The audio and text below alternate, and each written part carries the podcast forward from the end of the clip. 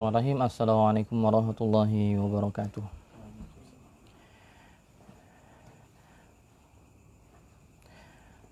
Alhamdulillahi wa kafa wa bil mustafa wa ala alihi wa sahbihi wa man ihtada bihudahu amma ba'du. Allahumma allimna ma yanfa'una wanfa'na bima 'allamtana wa zidna ilman ya rabbal alamin. Kaum muslimin yang dimuliakan oleh Allah Subhanahu wa taala, saudara-saudariku yang beriman, sahabat-sahabat sekalian yang semoga Allah senantiasa memuliakan kita dengan ilmu, memberikan kita keistiqomahan dalam menuntut ilmu agama.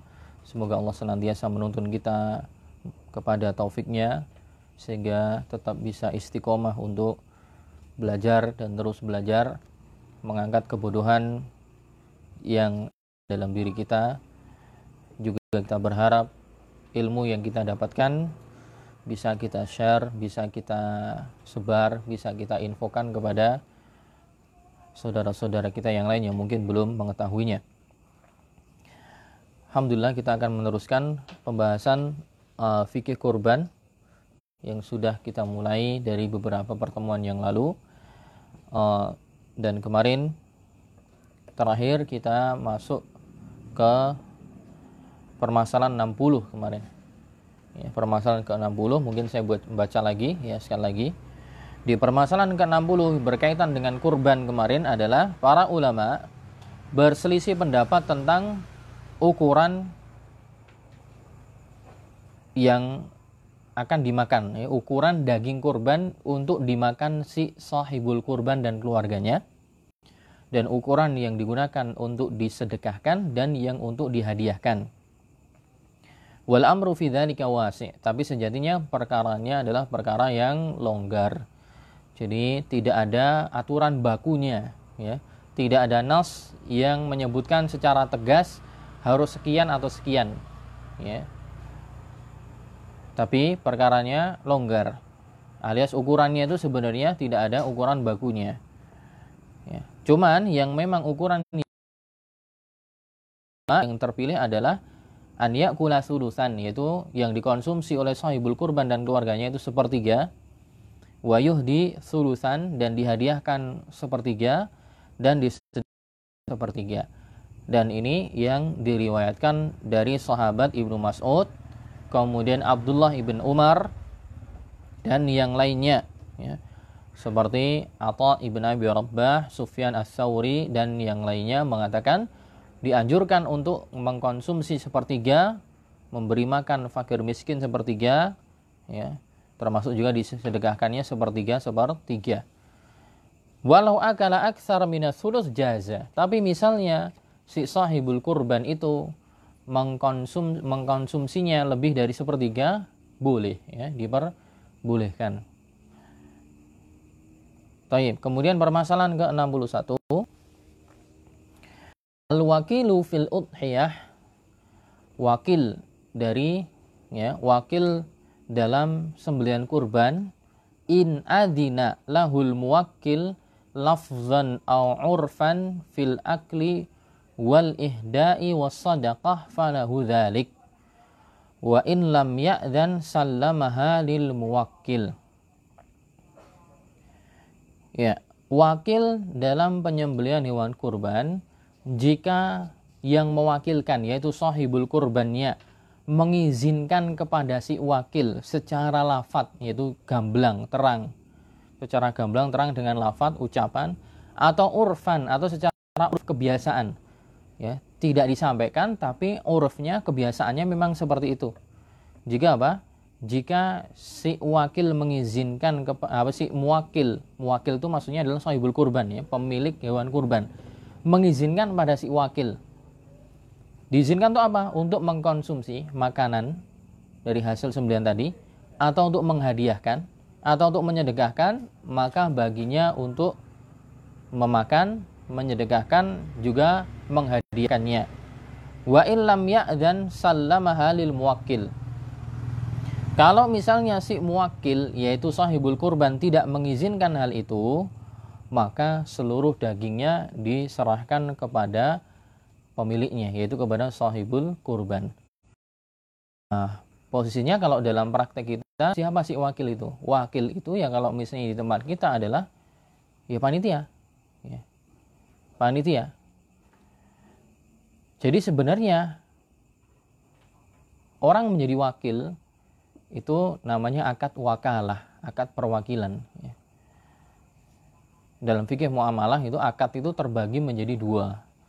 Ada yang akad tabarru' yaitu akad sukarela, tidak meraup keuntungan.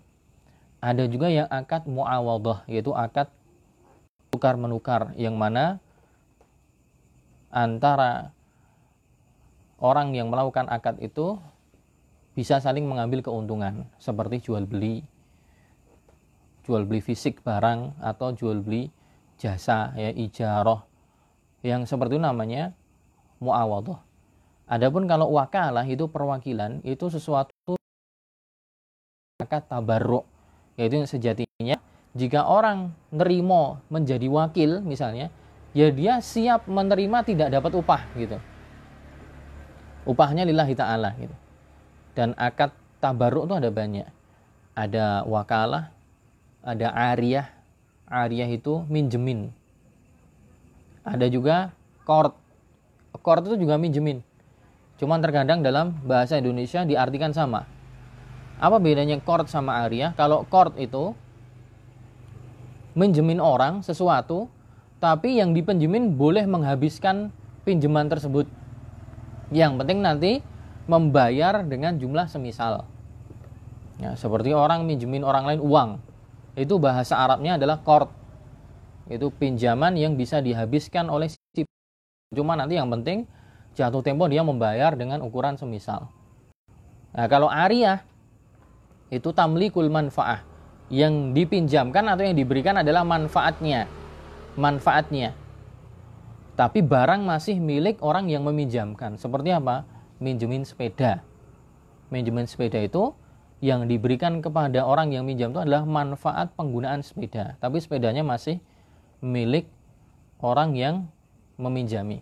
Nah, seperti kort tadi, minjemin uang, harta, minjemin barang yaitu ariah seperti wakalah, kemudian wadiah.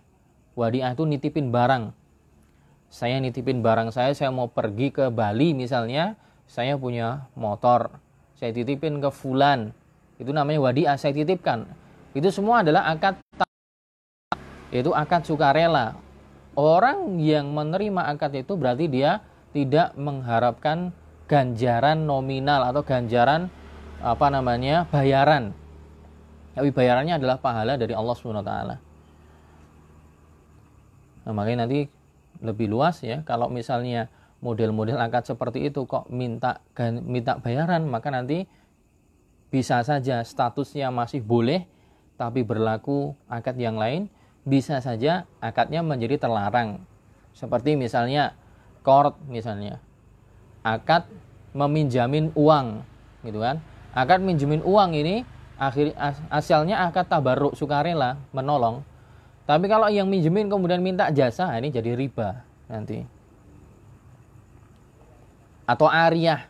Ariah itu minjemin barang ya barangnya dipinjemin harusnya nggak pakai jasa. Tapi ketika yang dipinjemin nanti suruh bayar dengan sekian maka nanti akadnya bisa jadi ijarah jadi sewa. Contohnya mas pinjem motornya. Mau ke mana? Mau ke Masjid Agung Manunggal Bantul. Terus, yaudah boleh, tapi nanti pulang diisi satu. Jadi minjemin motor dengan syarat pulang diisi bensin satu liter. Itu awal mulanya kalau tidak disuruh ngisi bensin itu namanya ariah. Tapi kalau disuruh ngisi bensin itu jadi namanya apa? Dijual beli, jadi ijaroh. Ya. Kenapa? Karena bensinnya itu sebagai bayarannya. Bayaran dari manfaat motor yang apa? Yang dia pinjam. Bayarannya membayar satu liter bensin. Nah, wakalah itu juga sama. Wakalah itu sebenarnya akad tabaruk, ya, akad sukarela. Jadi sejatinya hukum asalnya orang yang di menjadi wakil ya, orang yang sedia menjadi panitia dan seterusnya itu apa? Tidak boleh untuk mengambil apa? keuntungan. Kalau ambil keuntungan nanti jadi wakalah bil ujroh, yaitu perwakilan dengan pakai apa? bayaran. itu nanti sudah bukan akad tabaruk lagi berpindah nah kembali ke masalah ini jadi wakil itu hukum asalnya nggak dapat bayaran nggak dapat keuntungan cuman jika apa jika di sini digantikan jika si muwakil yaitu jika sahibul kurban mengizinkan bagi si wakil untuk mengkonsumsinya, untuk menghadiahkannya atau juga untuk menyedekahkannya, maka boleh bagi wakil untuk melakukan hal itu. Entah secara lafat ngomong langsung atau secara urf kebiasaan. Nah, di tempat kita memang kebiasaan panitia yang dipasrai ya, panitia yang dipasrai hewan kurban tadi memang sudah kita kenal bahwa setelahnya dia akan membaginya kepada fakir miskin sebagai sedekah atau kepada orang-orang kaya atau yang levelnya ekonominya tidak bukan orang butuhkan berarti hadiah bagi mereka. Itu nggak usah ngomong si sahibul kurban. Secara off memang udah seperti itu. Nah cuman ini juga apa? Dibolehkan ternyata dibolehkan makan mengkonsumsi. Dia juga dibolehkan untuk mengkonsumsi nah walau alam yang saya pahami adalah jika apa? Jika si wakil ini mengkonsumsinya atau mungkin dapat jatah tapi sesuai dengan memang dia dapat jatah secara keumuman orang gitu. Bukan apa? Bukan lebihan. Dalam artian apa? Misalnya ketika si sahibul kurban tadi mewakilkan hewan kurbannya, ya kan? Kemudian disembelih itu oleh panitia misalnya dan pengurusan yang lainnya, boleh dia dapat jatah. Tapi jatahnya itu ya memang karena dia dapat jatah juga sebagai masyarakat gitu loh. Diratakan gitu. Bukan kemudian dilebihkan. Kalau nanti ada lebihan nanti masuk kategori tadi. Jadi akhirnya perwakilannya dengan ujroh. Wakalah bil ujroh. Itu perwakilan dengan apa? Ujroh. Dengan bayaran. Nah, kalau dengan bayaran nanti masuk lagi kepada hadis yang disebutkan oleh Ali bin Abi Thalib kemarin. Jadi maksudnya bukan berarti orang yang jadi nggak boleh dapat bagian. Boleh. Tapi bagiannya disamaratakan juga dengan apa? Dengan warga yang lain gitu. Dengan warga yang lain sama gitu loh. Soalnya kalau kemudian dapat lebihan nah itu nanti jadi jadi jasanya. Akhirnya bukan wakalah sebagai tabaruk lagi. Bukan wakalah sukarela lagi. Akhirnya menjadi wakalah bil ujroh alias wakalah dengan bayar bayaran. Buktinya apa kok bayaran? Ya karena jatah dia menjadi lebih gitu. Lebihannya berarti Nah, ini sebagai ujurah.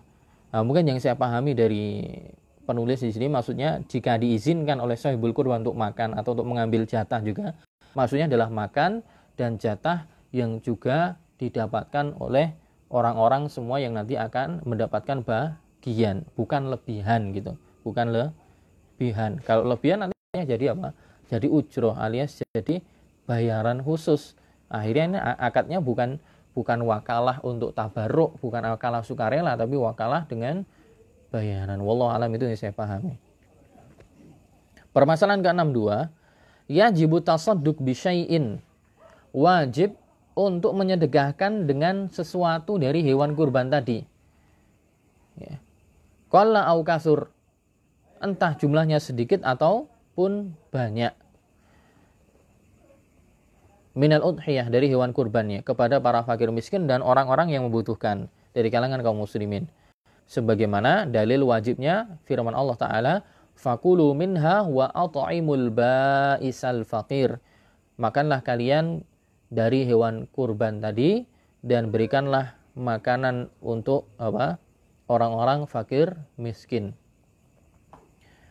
Jadi poinnya adalah kurban itu menjadi sah dengan syarat adalah sebagian dari hewan kurbannya ada yang disedekahkan gitu. Sedikit banyaknya itu tidak ada ukuran pasti sebenarnya. Yang penting ada sebagian yang disedekahkan. Ya. Maksudnya bukan dimakan semua. Jadi nyembelih sendiri dimakan sendiri semua, enggak. Tapi ada yang dibagikan kepada orang yang butuhkan sebagian. Ya. Nah, para ulama tadi menganjurkan pembagiannya adalah sepertiga, sepertiga, sepertiga. Itu yang dianjurkan. Tapi misalnya ukurannya tidak sama dengan itu boleh. Yang penting pokoknya ada yang dibagikan gitu. Jadi misalnya yang dimakan sendiri misalnya uh, eh, 9 per 10 misalnya. 9 per 10 dimakan sendiri. Sepersepuluhnya yang disedekahkan. Ya tidak apa-apa. apa sah-sah saja. Cuman tentunya kualitas pahalanya tentunya beda lah gitu. Tapi itu masih sah sebagai hewan kurban. Yang nanti bermasalah jika dimakan semua, dimakan sendiri semua. Nah, kalau dimakan sendiri semua maka bertentangan dengan ayat ini. Allah mengatakan makanlah sebagian dari hewan kurban itu dan berikanlah makan kepada para para fakir miskin. Nah, ini harus ada yang diberikan kepada orang-orang yang membutuhkan. Gitu. Sedikit ataupun banyak. Tapi kalau pengen yang afdal ya pembagiannya tadi seperti yang Ibnu Mas'ud dan Abdullah bin Umar tadi sepertiga, sepertiga, sepertiga. Permasalahan ke-63 ahli zimmah minha. Di pada ahlu zimmah yaitu ahlu zimmah di sini maksudnya adalah uh, orang non muslim ya. Nasra Nasara Yahudi dan juga Majusi ya, karena dalam hadis Nabi SAW mengatakan ah, bukan Nabi ya atau asar sahabat saya lupa sepertinya asar sahabat atau perkataan Nabi saya lupa tapi dalam pembahasan-pembahasan fikih orang majus itu disamakan dengan ahlul kitab ya. dikatakan sunnulahum ya. perlakukanlah mereka orang majusi sebagaimana ahlul kitab yaitu Yahudi dan Nasrani siapa ahlul zimmah itu ya kalau dalam pembahasan fikih itu ahlul zimmah itu adalah orang non muslim yaitu Yahudi Nasara dan juga masuk di situ orang majusi yang tinggal di negara Islam. Dan mereka tunduk dengan aturan. Dan mereka membayar jizyah setiap tahunnya. Ya setiap tahunnya membayar jizyah. Atau mungkin untuk diterapkan di tempat kita sekarang ya ya orang orang-orang Nasara dan yang semisal dengan mereka itu boleh diberikan sebagian dari hewan kurban wa khasatan in kanu fuqara. Terlebih lagi jika memang mereka fakir miskin au jirananil mudahhi atau juga apa? tetangga, tetangganya sahibul kurban atau bahkan kerabatnya sebagai bentuk tak bihim sebagai usaha untuk melembutkan hati mereka agar tertarik agar minat dengan Islam ini masuk bagian dari ranah ranah berdakwah kepada mereka. Ini mengambil keumuman firman Allah di surat Al-Mumtahanah, la yanhakumullahu 'anil ladina lam yuqatilukum fid din wa lam yukhrijukum min diyarikum an tabarruhum wa tuqsitu ilaihim. Innallaha yuhibbul muqsitin. Sesungguhnya Allah SWT tidak melarang kalian orang-orang beriman kaum muslimin ya untuk berbuat baik. Allah tidak melarang kalian kita kaum muslimin untuk berbuat baik dan berbuat adil kepada orang-orang ya musyrik orang-orang non muslim yang mereka tidak memerangi kita dan juga tidak mengusir kita dari tempat tinggal kita. Tidak memerangi tidak memusuhi maka kita boleh untuk berbuat baik dan berbuat adil kepada mereka. Justru malah lahan dakwah. Innallaha yuhibbul muqsitin jadi boleh diberikan kepada orang non muslim karena itu bagian dari dakwah ya. Bagian dari syiar menunjukkan syiar Islam berdakwah pada mereka. Barangkali dengan itu mereka tertarik. Kemudian permasalahan ke 64 Sabata fil ahadisi sahihah. Telah valid dalam hadis yang sahih bahwa Nabi Shallallahu Alaihi Wasallam dahulu pernah melarang untuk menyimpan daging kurban di salah satu tahun yang dilewati oleh Nabi SAW ketika di Madinah. Thumma adina fil idkhar ba'da dhalik. Tapi kemudian setelahnya mengizinkan untuk disimpan. Ya, sebelumnya ada satu tahun, ya mereka kelaparan, ada paceklik. Nabi SAW mengatakan tidak boleh untuk disimpan. Konsumsi sampai tiga hari. Tapi setelahnya tahun depannya lagi Nabi mengizinkan untuk disimpan.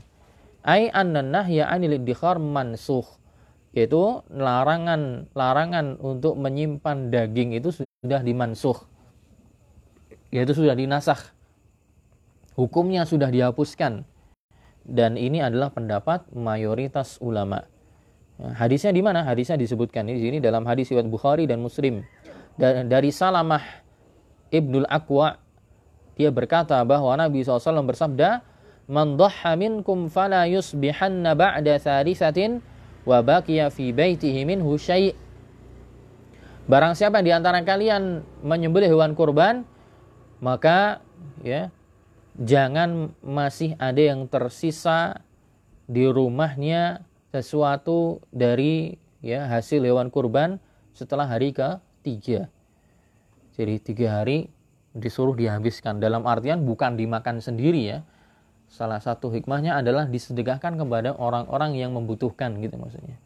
Jadi semuanya di-share, semuanya dibagikan kepada orang-orang yang membutuhkan.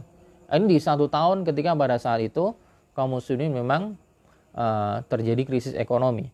Falam maka al-amul mukbil dan ternyata setelah tahun satu tahun setelahnya, kalau para sahabat bertanya ya Rasulullah, wahai Rasulullah, naf'alu kama fa'alna amal madhi? Apakah di Idul Kurban tahun ini kita melakukan sebagaimana yang kita lakukan di tahun kemarin? Rasul menjawab, Kulu wa at'imu wa dakhiru. Makanlah dari hewan sembilan itu, berikanlah sedekah untuk orang-orang yang membutuhkan, dan simpanlah. Silahkan mau disimpan. Fa inna dhalikal am kana bin nasi jahdun. Karena tahun kemarin itu, orang-orang sedang mengalami krisis, ya kesulitan pangan. Fa'aradtu an tu'inu fiha. Maka tahun kemarin itu saya menghendaki kalian untuk saling bertolong menolong di tahun tersebut. Gitu. jadi boleh untuk disimpan lama gitu ya. Terlebih lagi sebagaimana yang disampaikan kemarin jika memang ada tempat-tempat yang lebih membutuhkan ya maka daging hewan kurban tadi bisa dimasak diolah dengan olahan yang tahan lama kemudian bisa didistribusikan ke tempat-tempat yang memang membutuhkan terutama apalagi yang tempat-tempat yang krisis akidah ya. Tempat-tempat yang kadang banyak misionaris di situ ya kaum muslimin jumlahnya banyak tapi akidahnya keropos. Justru malah banyak apa orang-orang misionaris yang datang mengajak mereka kepada agama mereka ya kadang di situ kurbannya cuma sedikit bisa satu kampung dua kampung cuman berapa ekor kambing ya. alangkah baiknya jika ada yang mengorganisir ya mengumpulkan daging-daging yang berlebih dari kaum muslimin kemudian diolah dikalengin di apa kemudian didistribusikan di sana ya dibuat pengajian apa mereka pasti senang merasa diperdulikan ya Tayyip permasalahan ke-65 Al-aslu an takun al-udhiyatu fi baladil mudahhi hukum asalnya kurban itu dilakukan di negeri di mana sahibul kurban tinggal atau di tempat di mana sahibul kurban tinggal dan dibagikan di tempat itu pula. Wa yajuzu dzabhuha aw tawzi'uha kharijal balad. Namun terkadang boleh-boleh saja ya hewan kurban itu disembelih dibagikan di luar negeri atau di luar tempat tinggal si sahibul kurban. Lihajah atau maslahah mu'tabarah. Karena memang ada kebutuhan yang mendesak atau memungkinkan. Seperti apa? Kama laukau suratil adhi wa qalla al fuqara. Seperti misalnya dalam satu tempat ya di kota atau di satu tempat misalnya di situ sahibul kurban banyak yang kurban banyak dan fakir miskinnya sedikit ya. bertumpuk sahibul kurbannya banyak kambingnya, sapinya banyak tapi fakir miskinnya sedikit. Dan ternyata ada kaum muslimin di negeri yang lain atau di tempat-tempat yang lain pelosok ternyata di sana mereka jumlahnya banyak, yang fakir banyak, lebih membutuhkan. Maka ketika itu boleh untuk ya berkorban di bukan tempat tinggal si sahibul kurban. Entah membeli kurban kemudian hewannya dipindahkan atau mungkin mentransfer uang kepada orang-orang yang mengurusi ya ritual tersebut di negeri yang lain. Kemudian di sana mereka membelikan hewan kurban kemudian disembelih di sana. Nah yang seperti ini insya Allah diperbolehkan oleh para ulama karena memang maslahatnya jelas. Maslahatnya jelas juga kebutuhan yang ada di sana lebih besar daripada yang ada di mungkin di tempat-tempat yang memang sudah sangat mencukupi hewan kurbannya. Nah tentu itu lebih menggembirakan bagi kaum muslimin yang ada di tempat-tempat yang memang kekurangan. Permasalahan ke-66 Yajuzu lil mudahi al-muhtarib an ahlihi wa watanihi an yuwakila fi syira'i syira'in wa dhahhi udhiyatihi fi baladih. Ini bagi orang yang merantau, ya muktarib, orang yang merantau atau orang yang asing berada di luar negeri, jauh dari keluarga dan negerinya. Boleh dia mewakilkan seseorang untuk membelikan hewan kurban untuk dia, untuk menyembelihkan untuk dia di negeri tempat dia asalnya. Ya, misalnya ada orang tinggal di Saudi atau ada orang tinggal di Amerika, tapi dia ingin kurban di Indonesia, ya, diwakilkan ya, disuruh mengurusi disembelihkan kemudian dibagikan kepada kerabatnya atau kepada penduduk yang ada di negerinya yang membutuhkan sekali lagi apa jika memang itu ada maslahat ya ada masalah dan kebutuhan yang berlebih kemudian Permasalahan terakhir 67 la tujzi'ul udhiyah anil aqiqah. Kurban itu tidak mencukupi untuk akikah. Maksudnya adalah tidak bisa double. Kurban seseorang itu tidak bisa juga sebagai akikah untuk dia. Kenapa? Li'anna kulla wahidatin minhuma maksudah lidhatiha. Karena masing-masing dari akikah dan udhiyah itu adalah ibadah yang dimaksudkan secara khusus untuk dilakukan. Walaha sababun mukhtalaf anil akhar. Sebagaimana juga antara akikah dan kurban itu punya sebab tersendiri yang masing-masing berbeda. Fala takumu ihdahuma muqamal ukhra. Maka yang satu tidak bisa mewakili yang lain. Maksudnya gimana? Ya, terkadang dalam ibadah itu memang ada ibadah-ibadah yang bisa namanya tasyrikun niyah dalam pembahasan niat ya dalam pembahasan niat di pembahasan kaidah fikih itu ada bab namanya tasyrikun niyah yaitu memperserikatkan niat kadang ada ibadah yang serupa digabungkan dua niat tapi melakukannya cuma satu amalan ya. seperti apa seperti dalam pembahasan dulu misalnya orang melakukan puasa enam hari di bulan Syawal ternyata pas puasa enam hari di bulan pas juga berbarengan dengan hari Senin atau berbarengan dengan hari Kamis atau berbarengan dengan Ayyamul Bid itu tanggal berapa? 13, 14, 15. Nah, dia waktu itu puasa 6 hari bulan Syawal plus juga berbarengan tanggal 13, 14, 15 atau berbarengan dengan hari Senin, hari Kamis. Maka para ulama mengatakan boleh. Satu puasa niatnya dua itu. Niat niatnya ini salah satu dari enam hari bulan syawal plus juga ini sebagai ayamul bil. Ya, para ulama mengatakan ya diharapkan dia mendapatkan ganjaran dua-duanya. Sebagaimana dalam masalah apa uh, sholat misalnya. Para ulama juga menjelaskan boleh menggabung misalnya ketika orang masuk ke masjid dia sholat dua rakaat ya, dua rakaat itu bisa dia untuk apa? Tahiyatul masjid. Itu sebagai ba'diyah wudhu jadi dia cuma dua rakaat tapi dua rakaat itu dia meniatkan untuk tahiyatul masjid sebagai juga ba'diyah wudhu juga misalnya dua rakaat sebelum subuh misalnya jadi satu sholat tapi ada tiga niat ya, ada tiga niat itu masuk pembahasan namanya ada ibadah-ibadah yang niatnya bisa diserikatkan. Nah, untuk korban ini nggak bisa. Satu hewan korban diniatkan dua. Korban saya plus akikoh saya karena saya dulu belum diakikoi. Ini menurut jumhur ulama tidak bisa, ya. Kecuali pendapat kalau tidak keliru pendapat Imam Ahmad mengatakan bisa, ya. Tapi mayoritas ulama mengatakan tidak bisa karena ini punya sebab tersendiri sebab mereka berbeda dan memang masing-masing dari akikoh dan kurban itu adalah ibadah yang dimaksudkan secara khusus untuk dikerjakan ya, beda dengan masalah tadi qobliyah subuh eh, apa beda dengan masalah tahiyatul masjid tahiyatul masjid itu yang penting adalah orang masuk masjid maka ketika orang masuk masjid dia sholatnya qobliyah subuh, berarti kan dia nggak langsung duduk. Berarti masuk juga tahiyatul masjid di situ. Ngikut gitu. Sebagaimana sholat ba'diyah wudhu juga sama. Sholat ba'diyah wudhu itu yang penting adalah orang setelah setelah wudhu dia sholat dua rakaat apa saja.